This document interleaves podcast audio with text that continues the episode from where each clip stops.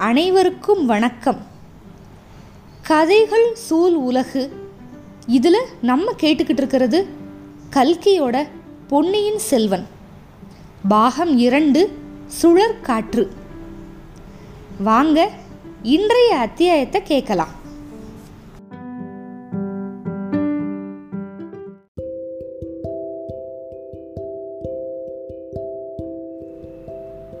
பொன்னியின் செல்வன் பாகம் இரண்டு அத்தியாயம் நாற்பத்து மூன்று.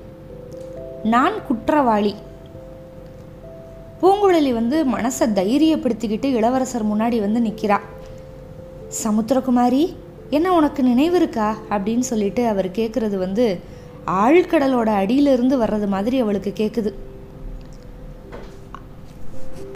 அவளோட மனசை என்னென்னமோ சொல்லணும்னு துடிக்குது. பொன்னியின் செல்வரே இது என்ன கேள்வி? யாரை பார்த்து ஞாபகம் இருக்கான்னு கேட்குறீங்க ஆயிரம் ஆயிரம் வருஷம் கலந்து பழகுனதுக்கப்புறம் நினைவு இருக்கா அப்படின்னு கேட்கலாமா தகுமா? இல்லை உங்களுக்கு தான் நினைவு இல்லாமல் போயிருச்சா? எத்தனை யுகமா என்னோட சின்ன படகுல நீங்கள் ஏறி வந்திருக்கீங்க? கடல்ல. முடிவே இல்லாத அந்த கடல்ல. எல்லையே இல்லாத வெள்ள அலைகளுக்குள்ள. நம்ம ரெண்டு பேரும் என்னோட சின்ன படகுல ஏறிக்கிட்டு உல்லாச யாத்திரை போயிருக்கோம். அதெல்லாம் மறந்துட்டீங்களா? திடீர்னு நாலா பக்கமும் கருப்பான இருள் சூழ்ந்துக்கிட்டு வர நம்ம ரெண்டு பேரும் ஒருத்தருக்கு ஒருத்தர் துணையா ஒருத்தர் கையை இன்னொருத்தர் பிடிச்சிக்கிட்டு ரொம்ப காலம் நின்னோம். மறந்துட்டீங்களா? பயங்கரமான புயல் காற்று அடிச்சப்ப மலை மலையாக பேர் அலைகள்லாம் எழுந்துச்சு. நம்ம படகை தாக்குச்சு. ஒரு கணம் நம்ம வான மண்டலத்துக்கே ஒசத்திட்டு அடுத்த கணம் பாதாளத்தில் அழுத்துச்சு. இப்படியெல்லாம் அல்லோல கல்லோலம் பண்ண நாளில் நம்ம ரெண்டு பேரும் ஒருத்தருக்கு ஒருத்தர் ஆதாரமாக நின்று அந்த கொடுமையான புயலை எதிர்த்து ஜெயிச்சதை மறந்துட்டீங்களா? இது மட்டுமா? ஒரு தடவை வானவெளியில் நம்ம பறந்து பறந்து பறந்து போய்கிட்டு இருந்தோம். அதை மறந்துட்டீங்களா? நட்சத்திரம் எல்லாத்தையும் நீங்கள் தாவி தாவி பிடிச்சு என்னோட தலையில் ஆபரணங்களாக சூட்டுனீங்க. அது கூட மறந்து போச்சா? பூரண சந்திரனை என்னோட முகத்துக்கு பக்கத்தில் கொண்டு வந்து இங்கே பாரு இதோ இந்த வெள்ளி தகட்டில் உன்னோட தங்க முகத்தை பாருன்னு சொல்லி காட்டினீங்க. அதுவுமா மறந்துட்டீங்க? இன்னொரு தடவை ஆழ்கடலில் நீங்கள் மூழ்கி போயிட்டீங்க. நான் பயந்து போய் உள்ளம் பதபதச்சு நின்னேன். கொஞ்ச நேரத்துக்கெல்லாம் ரெண்டு கையிலையும் முத்துக்களையும் பவளங்களையும் எடுத்துக்கிட்டு வெளியே வந்து அதையெல்லாம் மாலையாக கோத்து என் கழுத்தில் சூட்டுனீங்க. அது நீங்கள் மறந்துட்டாலும் நான் மறக்க முடியுமா? அரசே உச்சி வேளையில் நீல நிறம் ததும்புன ஏரிக்கரையில் பூங்கொத்துகளோட பாரம் தாங்காமல் இந்த மரக்கிளைகள்லாம் இருக்குல்ல அது வளைஞ்சு வந்து அலங்கார பந்தல் மாதிரி போட்ட இடங்களில். பசும் புல் பாய்களில் நம்ம ரெண்டு பேரும் ஒருத்தர் முகத்தை ஒருத்தர் பார்த்த மாதிரி எத்தனை எத்தனை எத்தனையோ நாட்கள் நம்ம கழிச்சிருக்கோம். அதையெல்லாம் மறந்துட முடியுமா? அந்த நேரங்கள்ல எல்லாம் மரக்கிளைகளில் நூறு ஜோடி குயில்கள் உட்காந்து பாட்டு பாடும். ஆயிரம் பதினாயிரம் வண்டுகள் வந்து சுற்றி சுற்றி ரீங்காரம் செய்யும். கோடி கோடி பட்டாம்பூச்சி பல வர்ண சிறகுகளை அடிச்சுக்கிட்டு ஆனந்த நடனமாடும். இதை நான் மறக்க முடியுமா? எத்தனை ஜென்மங்களானாலும் என்னால் மறக்க முடியுமா? என்ன பார்த்து ஞாபகம் இருக்கான்னு கேட்டீங்களே அப்படி கேட்கலாமா? நினைவு இருக்கிறது ஐயா நினைவு இருக்கிறது இப்படியெல்லாம் சொல்லணும் அப்படின்னு பூங்குழலியோட அந்த பேதை பெண்ணோட உள்ளம் துள்ளி குதிச்சிச்சு. துடிச்சிச்சு. ஆனால் அவளோட பவள இதழ்கள் நினைவிருக்கிறது அப்படிங்கிற ரெண்டு சொற்களை மட்டும் முணுமுணுத்துச்சு. ஆஹா சமுத்திரகுமாரி. நீ வாய திறந்து பேசுறியே. இந்த அதிசயமான இலங்கை தீவில் இருக்கிற எத்தனையோ மணி மாட மண்டப அதோட தூண்களில் இருக்கிற தேவ கன்னிகைகளோட சிலைகள் வச்சுருக்காங்க. ஒருவேளை நீ அந்த மாதிரி ஒரு சிலை வடிவமோன்னு நினச்சேன். நல்ல வேளை நீ வாயை திறந்து பேசுகிற இன்னும் சில வார்த்தையெல்லாம் சொல்லு. உன்னோட இனிய குரலை கேட்கணும்னு எனக்கு ஆசையாக இருக்குது நம்ம சேனாதிபதி கிட்ட நீ சில விஷயங்கள்லாம் சொன்னியா? தொண்டைமான் நதியில் ரெண்டு பெரிய மரக்கலங்கள் வந்திருக்கான் மறைவான இடத்துல ஒதுங்கி இருக்கான் அது நிறைய போர் வீரர்கள் வந்திருக்காங்களாம் இதெல்லாம் நீ சொன்னியா. அது உண்மைதானா சமுத்திரகுமாரி அந்த கப்பல்களை நீ உன் கண்ணால் பார்த்தியா அப்படின்னு இளவரசர் கேட்குறாரு அதாவது பூங்குழலிக்கிட்ட இருந்து வார்த்தைகளை வர வைக்கிறதுக்காக பூங்குழலிக்கு ஏற்ற மாதிரி நயமாக பேசுகிறாரு ஆமாம் ஐயா என்னோட கண்ணால் பார்த்தேன். ஆஹா இப்போ உன்னோட குரலை கேட்க முடியுது. என்னோட காதுக்கு இன்பமாக இருக்குது மரக்கலங்களை பார்த்ததுமே நீ உன் படகை ஒரு குறுகலான கால்வாயில் விட்டுக்கிட்டு போன. கப்பல் போகிற வரைக்கும் காத்திருக்கணும் அப்படிங்கிறதுக்காக அடர்ந்த காட்டுக்குள்ளே புகுந்து மறைஞ்சு படுத்திருந்த. அப்போ அந்த கப்பல்லேருந்து இறங்கின வீரர்கள் சில பேர் வந்து அங்கே வந்தாங்க. நீ படுத்திருந்த இடத்துக்கு பக்கத்தில் அவங்க நின்று பேசிக்கிட்டாங்க. அவங்க பேச்சை ஒட்டு கேட்கணும் அப்படின்னு நீ விரும்பலை. ஓ விருப்பம் இல்லாமலேயே அவங்க பேச்சு வந்து உன் காதில் விழுந்தது. நீ கேட்கும்படி நேர்ந்தது. இதெல்லாம் நீ சேனாதிபதி கிட்ட சொன்ன. அப்படிதானே? நடந்ததை நடந்த மாதிரி சொன்னேன் அப்படிங்கிறா பூங்குழலி. சரி அவங்களோட பேச்சை கேட்டதும் அதை பற்றி உடனே சேனாதிபதி கிட்ட எச்சரிக்கை பண்ணணும் அப்படின்னு உனக்கு தோணுச்சு. வீரர்கள் போன உடனே நீ புறப்பட்ட. சேனாதிபதி இருக்கிற இடத்த தேடி பிடிச்சி வேகமாக வந்துட்ட. எப்படி வந்த இவ்வளோ வேகமாக பாதி வழி படகுல வந்தேன். அதுக்கப்புறம் காட்டு வழியில் வந்தேன்.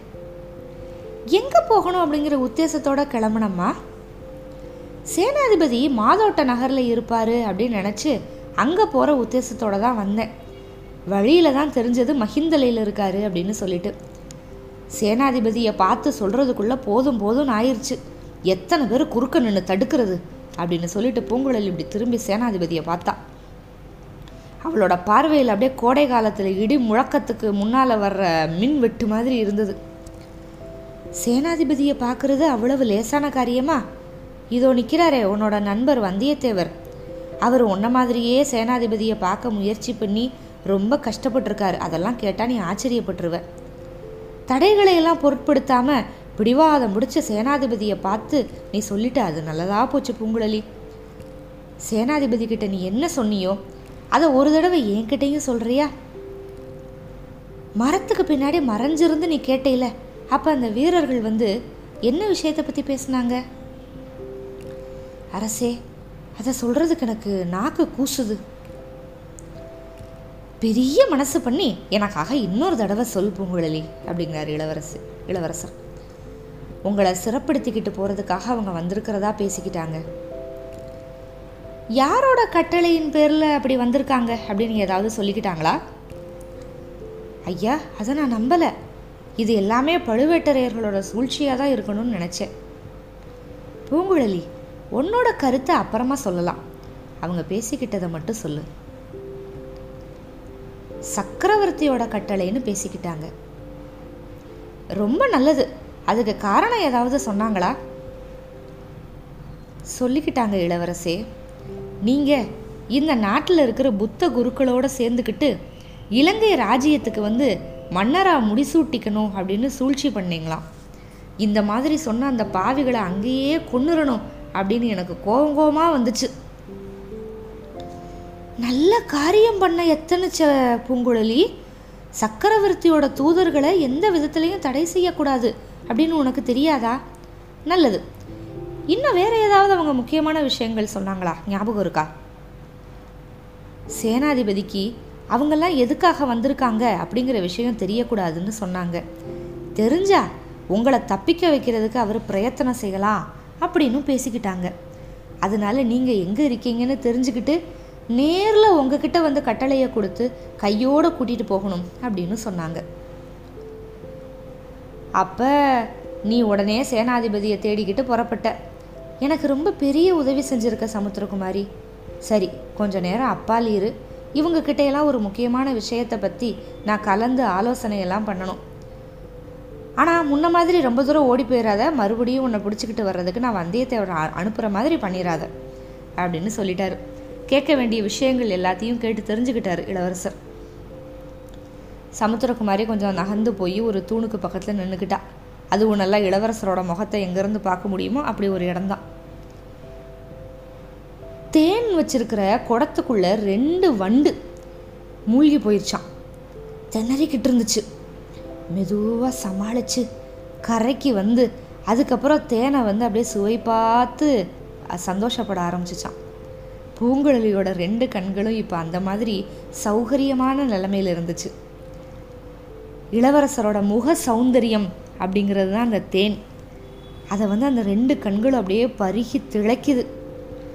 அவளோட உள்ளம் நெஞ்சுக்குள்ள கட்டுப்பட்டு நிற்க மாட்டேன்னு பிடிவாதம் பிடிச்சிக்கிட்டு இருந்தது. நெஞ்சை வெடிச்சுக்கிட்டு வெளியே வந்து வான வெளியெங்கும் பொங்கி நிறைஞ்சிடணும் அப்படின்னு தவிச்சுக்கிட்டு இருந்தது. இளவரசர் இப்போ சேனாதிபதி பூதி விக்ரமகேசரியை பார்த்து ஐயா பரம்பரையாக எங்கள் குடும்பத்துக்கு சிநேகிதமான குலத்தோட தலைவர் நீங்கள் என்னோட அப்பாவோட உற்ற நண்பர். உங்களை என்னோட தந்தைக்கு இணையாக நான் மதிச்சிருக்கேன். நீங்களும் என்னை உங்களோட சொந்த பையனாகவே பாராட்டியிருக்கீங்க. அதனால் இப்போ இந்த சமயம் என்னோட கடமையை செய்கிறதுக்கு எனக்கு உங்களோட உதவி வேணும். அதுக்கு நீங்கள் குறுக்க நிற்கக்கூடாது அப்படின்ட்டாரு. சேனாதிபதி பதில் சொல்கிறதுக்குள்ளே பார்த்திபேந்திரனையும் திரும்பி பார்த்துட்டாரு. ஐயா உங்களையும் கேட்டுக்கிறேன். நீங்கள் என்னோட அண்ணனோட உற்ற நண்பர். என்னோட அண்ணனோட வாக்கை தெய்வத்தோட வாக்காக நான் நினப்பேன். அதனால் உங்களோட வார்த்தைக்கும் நான் மதித்து போட்டணும் அதுக்கு வந்து கடமைப்பட்டவன். உங்களை ரொம்ப வேண்டிக்கிறேன். என்னோட கடமையை நான் நிறைவேற்றுறதுக்கு நீங்கள் தடை எதுவும் சொல்லக்கூடாது அப்படின்னாரு. சேனாதிபதியும் பார்த்திபேந்திரனும் ஒருத்தர் ஒருத்தர் பார்த்துக்கிட்டாங்க. ரெண்டு பேருக்குமே பயம் முகத்திலேயே தெரியுது. சேனாதிபதி அப்படியே இளவரசரை பார்த்து இளவரசே நீங்கள் சொல்கிறது எனக்கு ஒன்றும் புரியலை. நான் வாழ்நாளெல்லாம் போர்க்களத்திலேயே கழிச்சவன். மூடு மந்திரமாக பேசினா எனக்கு தெரிஞ்சுக்க முடியாது. உங்களோட கடமையை செய்ய போகிறதா சொன்னீங்க அப்படின்னா என்ன? என்ன கடமையை எந்த மாதிரி செய்ய போகிறீங்க அப்படின்னு கேட்குறாரு இந்த சமயம் என்னோட கடமை வந்து ஒன்றே ஒன்று தான் என்னோட தந்தையோட கட்டளையை நிறைவேற்றி வைக்க வேண்டியது தான் என்னை சிறப்பிடிச்சுக்கிட்டு வரணும் அப்படின்னு சொல்லிட்டு கட்டளையோட அதாவது என் தந்தையோட கட்டளையோட ஆட்கள் வந்திருக்காங்க. அவங்க என்னை தேடி அலையிற மாதிரி நான் ஏன் வச்சுக்கணும்? நானே அவங்க இருக்கிற இடத்துக்கு போய் என்ன ஒப்பு கொடுத்துருவேன். இதுதான் நான் இப்போதைக்கு செய்ய வேண்டிய விஷயம். முடிவு பண்ணிட்டார் இப்போ. முடியவே முடியாது. என் உடம்புல உயிர் இருக்கிற வரைக்கும் அதை நான் அனுமதிக்க மாட்டேன். தடுத்தே தருவேன் அப்படிங்கிறான் பார்த்திபேந்திரன். சேனாதிபதி பார்த்து பதற வேணாம் கொஞ்சம் பொறுங்க அப்படின்னாரு. அப்புறம் இளவரசரை பார்த்து பேசினார். இளவரசே ஐயா உங்கள் கடமையை பற்றி நீங்கள் சொன்னீங்க. அதே மாதிரி எனக்கும் ஒரு கடமை இருக்குது தயவு செஞ்சு அதை கேளுங்க. கொடும்பாளூர் வேளிர் பெருங்குடியில் இப்போ உயிரோடு இருக்கிற ஆண்மகன் நான் ஒரு ஆள் தான். மற்றவங்க எல்லாரும் சோழ சாம்ராஜ்யத்தோட சேவையில் இறந்து போயிட்டாங்க. அநேகமாக எல்லாருமே போர்க்களத்தில் தான் இறந்து போனாங்க. நானும் ஒரு நாள் அந்த மாதிரி மடிஞ்சு போவேன். யார் கண்டது? அதனால் என்னோட வார்த்தையை கொஞ்சம் பொறுமையாக கேளுங்க. அரண்மனை மாடங்களில் அருமையாக வளர்க்கப்பட்டு வந்த நீங்கள் போன வருஷம் தென் திசை படைகளோட மாதண்ட நாயகராக ஆனீங்க சக்கரவர்த்தி வந்து உங்களை நியமித்தார் அப்போ என்னைய தனியாக கூப்பிட்டு சொன்னார். இளவரசன் வந்து என்னை விட்டு பிரிஞ்சு போகிறது என்னோட உயிரே உடல்லிருந்து பிரியறது மாதிரி இருக்குது ஆனாலும் என்னோட ஆசைக்காக அவனை நான் அரண்மனைக்குள்ளேயே வச்சு வளர்க்கக்கூடாது அவன் வெளியேறி போகணும். அண்ணனை மாதிரி வீரன் அப்படிங்கிற பேர் எடுக்கணும். ஆனால் அவன் உயிருக்கு மட்டும் ஏதாவது ஒரு ஆபத்து வந்தால் அதே கணத்தில் என்னோட உயிரும் போயிடும் அவனுக்கு எந்தவித அபாயமும் நேராமல் பாதுகாக்க வேண்டியது உங்களோட பொறுப்பு அப்படின்னு சக்கரவர்த்தி எனக்கு கட்டளை போட்டார். போன வருஷம் சக்கரவர்த்தி அப்படி சொல்லியிருக்காரு. இப்போ திடீர்னு உங்களை சிறைப்படுத்திக்கிட்டு வரணும் அப்படின்னு கட்டளை போடுவாரா? சரி அப்படி கட்டளை போடும்படியா நீங்கள் என்ன செஞ்சிட்டீங்க? இலங்கை சிம்மாசனத்தை கைப்பற்றுறதுக்கு நீங்கள் சூழ்ச்சி செஞ்சாங்க அப்படின்னு சொல்கிறது எப்பேற்பட்ட அபர்த்த அபத்தம் இந்த அபவாதத்தை யாராவது நம்ப முடியுமா? அப்படின்னு கேட்குறாரு இப்போ வரைக்கும் அவர் பேசுகிறத இளவரசர் பொறுமையாக கேட்டுட்டு இப்போ குறுக்க வராரு. மற்றவங்க நம்ப முடியாட்டி பரவாயில்ல என்னால் நம்ப முடியும். என்ன சொல்கிறீங்க இளவரசே? இலங்கை சிம்மாசனத்தை கைப்பிடிக்கிறதுக்கு நான் முயற்சி பண்ணேன் சூழ்ச்சி பண்ணேன் அப்படின்னு சொல்கிறது உண்மையில சொல்கிறேன் இப்போ வந்தியத்தேவன் கொஞ்சம் முன்னாடி வந்தான். என்ன ஐயா? கொஞ்ச நேரத்துக்கு முன்னாடி வரைக்கும் சத்தியம் தர்மம்னு சொல்லிக்கிட்டு இருந்தீங்க. இப்போ இப்படி ஒரு பெரிய பொய் சொல்கிறீங்க சேனாதிபதி இவர் வார்த்தையை நீங்கள் நம்பாதீங்க. நேத்திக்கு இரவு புத்த குருக்களோட மகா சபையார் வந்து இவருக்கு இலங்கை சிம்மாசனம் அப்புறம் கிரீடத்தையும் கொடுத்தாங்க. இவர் வேண்டான்னு சொல்லிட்டாரு. இதுக்கு நான் அப்புறம் இங்கே நிற்கிறானே வைஷ்ணவன் ரெண்டு பேரும் சாட்சி அப்படிங்கிறா வந்தியத்தேவன். இப்போ பொன்னியின் சிலர் வந்து சிரிக்கிறாரு. வந்தியத்தேவரே ஒரு கேள்வி. சூழ்ச்சி பண்ணுறவங்க சாட்சி வச்சுக்கிட்டு சூழ்ச்சி பண்ணுவாங்களா? நீங்கள் ரெண்டு பேரும் என் பக்கத்தில் இருந்ததுனாலேயே நான் இலங்கை சிம்மாசனமும் கிரீடமும் வேண்டான்னு சொல்லியிருக்கலாம்ல? அப்படின்னாரு. வந்தியத்தேவன் அசந்து போயிட்டான். இதுக்கு எதிராக என்ன சொல்கிறதுனே உனக்கு தெரியல. இப்போ மேலே பேசுகிறார் இளவரசர். வானர் குல வீரரே அப்படி உங்களுக்கு சந்தேகம் இருந்தால் அதோ அந்த வைஷ்ணவர்கிட்டயே கேளுங்க. முதன் மந்திரி அனிருத்த பிரம்மராயர் வந்து அவர்கிட்ட என்ன சொல்லி அனுப்புனார் அப்படின்னு கேட்டுக்குங்க. புத்த குருமார்கள் வந்து உங்களுக்கு இலங்கை சிம்மாசனத்தை கொடுக்கறதுக்கு முன் வருவாங்க. சாட்சியம் வச்சுக்கிட்டு அதை மறுதளிக்கவும் அப்படின்னு சொல்லிவிட்டுருக்காரு. இல்லையான்னு கேளுங்க. அப்படின்னு கேட்டால் அங்கே எல்லாருமே அப்படியே திகைச்சு போய் நின்றுட்டாங்க யாருமே வந்து இதெல்லாம் எதிர்பார்க்கவே இல்லை. இந்த மகாவம்சம் ராஜவழி அப்படிங்கிற நூல்கள் தான் இலங்கையை பற்றின நிறைய குறிப்புகள் கொடுக்குது அப்படின்னு நம்ம ஏற்கனவே பார்த்துருக்கோம்ல. மன்னர்களோட தனிப்பட்ட வாழ்வில் அப்புறம் பொது வாழ்வில் இந்த பௌத்த குருமார்கள் செலுத்தின செல்வாக்கு பற்றி அந்த நூல்கள் வந்து சொல்லுது. அதே மாதிரி அரச குலத்தில் இருக்கிறவங்க சில பேர் மட்டும் அவங்களோட குறுகிய நோக்கங்களுக்காக இந்த விகாரங்களை எல்லாம் பயன்படுத்திக்கிட்டு இருந்தாங்களாம். கல்யாணதீசன் அப்படிங்கிற மன்னன் அவனோட தம்பி ஒருத்தன் ஒரு புத்த விகாரையோட பிரதம குருவோட கையெழுத்தில் வந்து ரகசிய கடிதம் எழுதி பிட்சுவை மாதிரியே வேஷம் போட்ட ஒரு ஒற்றன் மூலமாக அனுப்பியிருக்கான். இதோட விளைவு வந்து ஒரு பெரும் பிரளயத்தவே ஏற்படுத்திடுச்சு அப்படின்லாம் அந்த நூல்களில் இருக்கான். இங்கே வந்து கீழே வந்து ஒரு குறிப்பு கொடுத்துருக்காங்க. இப்போ எல்லாருமே இளவரசர் சொன்னதில் அசந்து போய் நிற்கிறாங்க இப்போ இளவரசர் வந்து சேனாதிபதியை பார்த்து சொல்கிறாரு ஐயா இதை கேளுங்க. இந்த இலங்கையை கவர்ந்து ஆளணும் அப்படிங்கிற பேராசை என் மனசில் இருந்துச்சு. இந்த பேராசையை எனக்கு உண்டு பண்ணினது என்னோட அக்கா. தம்பி நீ நாடாள பிறந்தவன். உன் கையில் சங்கு சக்கர ரேகை இருக்குது இங்கே உனக்கு இடம் இல்லை அதனால் இலங்கைக்கு போ. இலங்கை சிம்மாசனத்தை எப்படியாவது பிடிச்சிக்க அப்படின்லாம் இளைய பிராட்டி அடிக்கடி சொல்லி என்னோட மனசில் ஆசையை வளர்த்துட்டாங்க. அதனால நான் குற்றவாளி தான் சக்கரவர்த்தி என்னை சிறப்படுத்திக்கிட்டு வரணும் அப்படின்னு கட்டளையிட்டதுக்கு காரணம் இருக்குது அப்படிங்கிறாரு.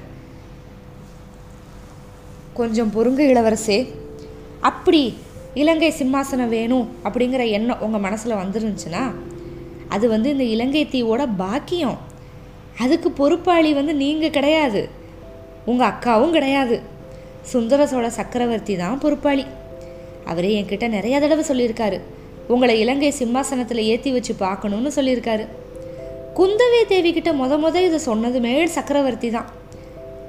உங்கள் அப்பாவோட விருப்பத்தை தான் உங்களோட அக்கா உங்ககிட்ட சொல்லியிருக்காங்க. அதனால் நீங்கள் குற்றவாளி கிடையாது அப்படிங்கிறார் சேனாதிபதி மறுபடியும் விடுறதா இல்லை அவர்?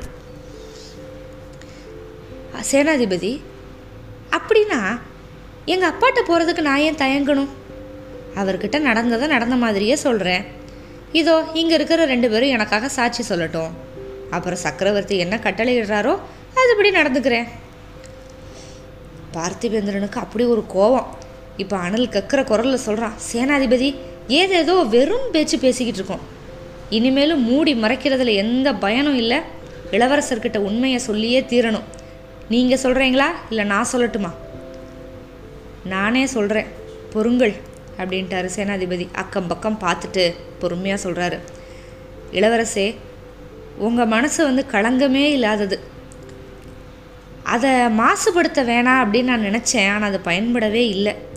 ஒரு விரசமான விஷயத்தை பற்றி உங்களுக்கு நான் சொல்ல வேண்டியதாக இருக்குது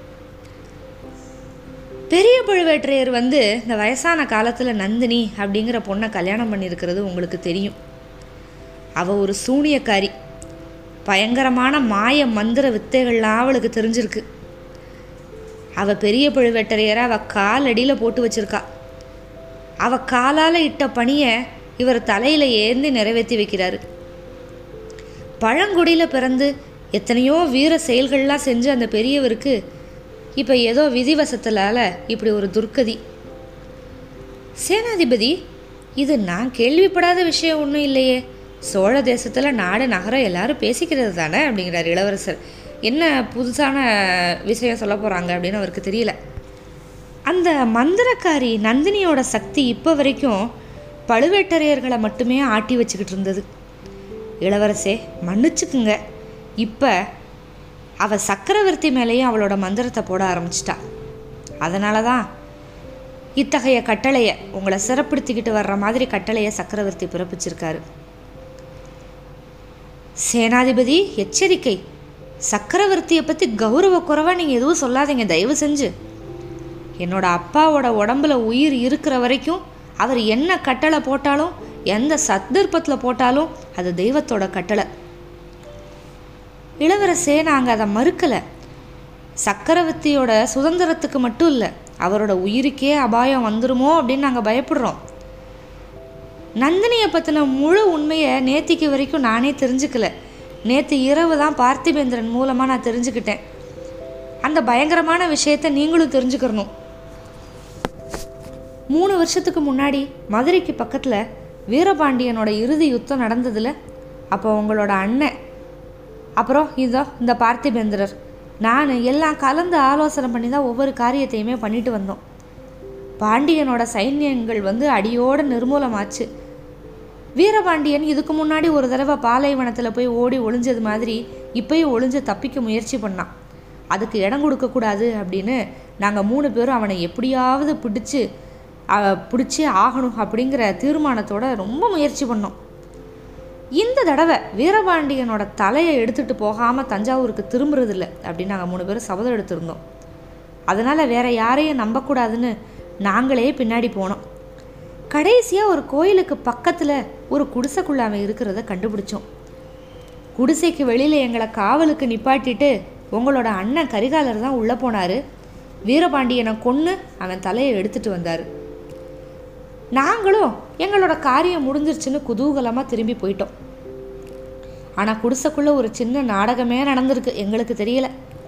வீரபாண்டியனுக்கு அடைக்கலம் கொடுத்த பெண் வந்து குறுக்க நின்று தடுத்து காதலனுக்கு உயிர் பிச்சை கேட்டிருக்கா கரிகாலர் வந்து உதச்சி தள்ளிட்டு வீரபாண்டியனோட தலையை எடுத்துகிட்டு வந்திருக்காரு. இளவரசே அந்த மாதிரி சோழகுலத்தோட ஜென்ம பகைவன் வீரபாண்டியனை காப்பாற்ற முயற்சி பண்ணது வேற யாரும் இல்லை நந்தினி. அவள் தான் பிற்பாடு வந்து எழுபது வயது கிழவரை கல்யாணம் பண்ணிக்கிட்டு தஞ்சாவூருக்கு வந்து பழுவூர் இளையராணியாக இருக்கா? அவள் எதுக்காக என்ன நோக்கத்தோட வந்திருக்கா அப்படிங்கிறத நம்ம யூகிக்கலாம்ல? வீரபாண்டியனுக்காக பழிக்கு பழி வாங்க வந்திருக்கா? சோழ குலத்தை வந்து அடியோடு நிர்மூலமாக்கி விடுறதுக்காக வந்திருக்கா? அவள் பக்கத்தில் போனவங்க கூட அவளோட மோக வலையிலேருந்து தப்பிச்சு வர்றது அவ்வளோ கஷ்டம். அதோ நிற்கிறானே அந்த வந்தியத்தேவனதுக்கு சாட்சி சொல்லுவான். சோழ குலத்தை பூண்டோடு அழிக்கணும் அப்படின்னு சபதம் போட்டிருக்க கூட்டத்தை பற்றி இந்த வைஷ்ணவன் சாட்சி சொல்லுவான். இவ் அவங்களுக்கு தேவையான அவசியமான பணத்தை எல்லாம் நந்தினி தான் கொடுக்குறா. இளவரசே துரதிருஷ்டவசமாக நம்ம சக்கரவர்த்தியும் அந்த பாதகியோட வலையில் விழுந்துட்டாரு அப்படின்னு தெரியுது. ஏன்னா அவரே மதுராந்தக தேவனுக்கு பட்டம் கட்டணும்னு பேசிக்கிட்டு இருக்காராம். அதனால சக்கரவர்த்தியோட கட்டளை அப்படின்னு நினச்சிக்கிட்டு நீங்கள் தஞ்சைக்கு போகக்கூடாது. அப்படின்னு முழு மூச்சாக சொல்ல வேண்டியது எல்லாத்தையும் சொல்லி முடிச்சிட்டாரு சேனாதிபதி. சேனாதிபதி நீங்கள் சொன்ன விஷயங்கள்லாம் எனக்கு வியப்பாக இருக்குது ஆனாலும் இந்த புது செய்திகள்லையும் நான் எடுத்த முடிவு தான் வந்து உறுதிப்படுது. எங்கள் அப்பாவை இவ்வளவு அபாயங்கள் சூழ்ந்திருக்கிறப்ப நான் இருக்க வேண்டிய இடம் அவருக்கு பக்கத்தில் தானே? இலங்கை அரசு எனக்கு இதுக்கு இல்லை இந்த உயிர் தான் எனத்துக்கு. இனிமேல் யோசனையெல்லாம் தேவையில்லை. என்னை தடை செய்கிறதுக்கு யாரும் முயல வேணாம் அப்படின்னு கம்பீரமாக சொல்லிட்டாரு. அதுக்கப்புறம் திரும்பி பூங்குழலியை பார்க்குறாரு. இளவரசரவே கண்கொட்டாமல் பார்த்துக்கிட்டு இருக்கா பூங்குழலி.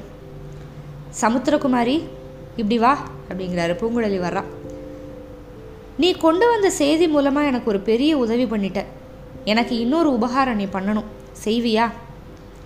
அடடா இதென்ன? இந்த ஏழை படகுக்காரிட்ட இளவரசர் வந்து உதவி கேட்குறாரு இவருக்கு குற்றவேல் செய்யலாம் வேலை செய்யலாம் அப்படிங்கிற பாக்கியத்தை தேடி நான் வந்தேன். இவர் என்கிட்ட கேட்குறாரு நான் கடவுள்கிட்ட வரம் கேட்க வந்தேன். கடவுள் அவரோட ரெண்டு கைகளையும் நீட்டி என்கிட்ட பிச்சை போடுன்னு கேட்குறாரு அப்படின்னு நினச்சிக்கிட்டே இளவரசே நீங்கள் என்ன கட்டளை போட்டாலும் அதை நிறைவேற்ற காத்திருக்கேன் அப்படின்னு நான் பூங்குழலி சமுத்திரகுமாரி என்னை தேடிக்கிட்டு ரெண்டு மரக்கலங்கள் வந்து தொண்டைமானாற்று முகத்து வாரத்துக்கு பக்கத்தில் காத்திருக்கு அப்படின்னு நீ சொன்னல அந்த இடத்துக்கு நான் ரொம்ப சீக்கிரமாக போகணும். எனக்கு வழிகாட்டி கூட்டிகிட்டு போறியா? அப்படின்னு கேட்டார். பெண்ணே முடியாதுன்னு சொல்லு அப்படின்னு ஒரு குரல் கர்ச்சிக்குது சேனாதிபதியோட குரல். இவ்வளவு நேரமும் நம்ம பூங்குழலி வந்து ஏதோ ஒரு சொப்பன லோகத்திலேயே இருந்தா. இப்போதான் நிலைமையோட நெருக்கடி தெரியுது. எந்த நெருக்கடியான அபாயத்திலிருந்து இளவரசரை தப்பு வைக்கலாம் அப்படின்ட்டு அவள் ஆசையோடு அவசர அவசரமாக ஓடி வந்தாலோ இப்போ அந்த அபாயத்தோட வாசல்லையே கொண்டு வந்து விட சொல்லி இளவரசர் கேட்குறாரு பெண்ணே முடியாதுன்னு சொல்லு அப்படின்னு சேனாதிபதியோட கட்டளையோட பொருள் இப்போ தான் அவளுக்கு புரியுது. நாலாபுறம் இருந்தும் அதே கட்டளை. ஆயிரம் ஆயிரம் குரல்கள். வேண்டான்னு சொல்லு முடியாதுன்னு சொல்லு முடியாத சொல்லு அப்படிங்கிறாங்க. மரங்கள் மண்டபத்தோட தூண்கள் மரக்கிளைகள் மேலே இருக்கிற பறவைகள் இதெல்லாம் கூட கத்துது. அது கூட வேணாம் வேணான்னு சொல்லு அப்படிங்கிற மாதிரி அவளுக்கு கேட்குது ஆனால் அவளோட இதயத்துக்குள்ள ஒரு மெல்லிய குரல் கேட்டுது. பூங்குழலி இதோ உன்னோட அதிர்ஷ்டம். இளவரசருக்கு வழிகாட்டி நீ கூட்டிட்டு போனனா அவர் கூட நீ ரெண்டு தினம் கழிக்கலாம். நீ அவர் பக்கத்திலேயே இருக்கலாம். அவர் உன்னை பார்க்காதப்ப நீ அவரை பார்க்கலாம். அவர் மேலே பட்டு வர்ற காற்று ஓ மேலேயும் படும். அவரோட குரல் உன் காதில் அடிக்கடி கேட்கும். பெண்ணே நீ கண்டு வந்த எட்டாத கனவுல ஒரு சின்ன பகுதி வந்து நிறைவேறும். அப்புறம் அது எப்படியானா என்ன? பூங்குழலி ஒத்துக்கோ அப்படின்னு அந்த மெல்லிய குரல் மட்டும் அவளுக்கு சொல்லுது. சமுத்திரகுமாரி ஏன் தயங்குற? எனக்கு நீ இந்த உதவி செய்ய மாட்டியா? இல்லை நானே வழி கண்டுபிடிச்சிக்கிட்டு போகணுமா? அப்படின்னு இளவரசி மறு இளவரசர் வந்து மறுபடியும் கேட்குறாரு இளவரசே வழிகாட்ட நான் வர்றேன் அப்படின்னு சொல்லிட்டா. ஆயிரம் ஆயிரம் குரல்களை விட அவளோட மனசில் இருக்கிற குரல் ஜெயிச்சிருச்சு. இப்போ சேனாதிபதி பூதி விக்ரமகேசரி வந்து தொண்டையை கணச்சிக்கிற சத்தம் எப்படி இருந்ததுன்னா பூகம்பம் வர்றதுக்கு முன்னாடி பூமியோட கர்ப்பத்திலிருந்து ஒரு பயங்கரமான சத்தம் கேட்கும் அந்த மாதிரி இருந்தது. ஒரு அடி முன்னாடி வந்து சொன்னார் இளவரசே உங்கள் விருப்பத்துக்கு குறுக்க நான் நிற்க மாட்டேன். ஆனாலும் என்னோட வேண்டுகோள் ஒன்றுக்கு நீங்கள் செவிசாச்சே ஆகணும். உங்களை சிறைப்பிடிச்ச வந்திருக்காங்கல்ல அவங்கக்கிட்ட உங்களை ஒப்படைக்கிற வரைக்கும் உங்களை பாதுகாக்கிறது என்னோட பொறுப்பு. நேற்றுக்கு இரவு உங்களை கொல்ல நடந்த முயற்சி பற்றி கொஞ்ச நேரம் உங்களோட தோழர்கள்லாம் சொன்னாங்க. இன்னும் கொலைகாரர்களை வந்து பிடிக்கல. அவங்க யாருன்னு தெரியவும் இல்லை. என்னோட மனசில் இருக்கிறத நான் சொல்கிறேன் மன்னிச்சுக்குங்க. இந்த பொண்ணோட பேர்லேயே எனக்கு கொஞ்சம் சந்தேகம் இருக்குது ஒருவேளை அந்த கொலைகாரர்களுக்கு இவ்வளோ உடந்தையாக இருக்கலாம்ல? மரக்கலங்களில் உங்களை சிறப்படுத்தி அழைச்சிட்டு போக வந்திருக்காங்க அப்படிங்கிறதே இவளோட கற்பனையாக இருக்கலாம்ல? ஏன் இருக்கக்கூடாது? கொஞ்ச நேரத்துக்கு முன்னாடி இவளோட கத்தியை உங்கள் நண்பர் வந்தியத்தேவர் பிடுங்கி எரிஞ்சப்போ அது யார் பேர்லேயோ விழுந்து சத்தமெல்லாம் கேட்டுது. அது யாரோட குரல்? இந்த பொண்ணு தாராளமாக வழிகாட்டிக்கிட்டு வரட்டும். நம்ம யானை மேலே ஏறிக்கிட்டு முன்னாடி போகட்டும். ஆனால் உங்களோட நானும் தொண்டைமான ஆறு வரைக்கும் வருவேன். அந்த கப்பல்களை பார்க்குற வரைக்கும் வந்தே தீருவேன். அது என்னோட கடமை அப்படின்ட்டாரு. சேனாதிபதி பேச பேச சிரிச்சுக்கிட்டே கேட்டுக்கிட்டு இருக்காரு இளவரசர். அப்படியே ஆகட்டும். உங்களோட கடமை இது அதை நிறைவேற்றுறதுக்கு நான் குறுக்க நிற்கலை அப்படின்னு சொல்லிட்டாரு. இப்போ இளவரசரை பிடிக்கிறதுக்காக ரெண்டு மரக்கலங்கள் வந்திருக்கிறது வந்து உண்மையா? இப்போ இந்த இளவரசர் வந்து மரக்கலங்களில் போய் சேர்ந்து சிறைப்பிடிக்கப்பட்டு தஞ்சாவூருக்கு போக போகிறாரா இல்லை வழியில் வேற ஏதாவது நடக்க போதா? இதெல்லாம் மேற்கொண்டு பார்க்கலாம். காத்திருங்கள். அத்தியாயம் நாற்பத்து நான்குக்கு. நன்றி.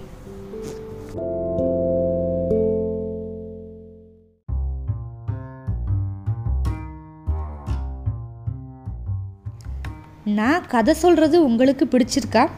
அப்போது இந்த பாட்காஸ்ட்டை லைக் பண்ணுங்கள் ஃபாலோ பண்ணுங்கள் ஃபேஸ்புக் இன்ஸ்டாகிராம் ட்விட்டர்லேயும் எங்களை ஃபாலோ பண்ணுங்கள் மிக்க நன்றி.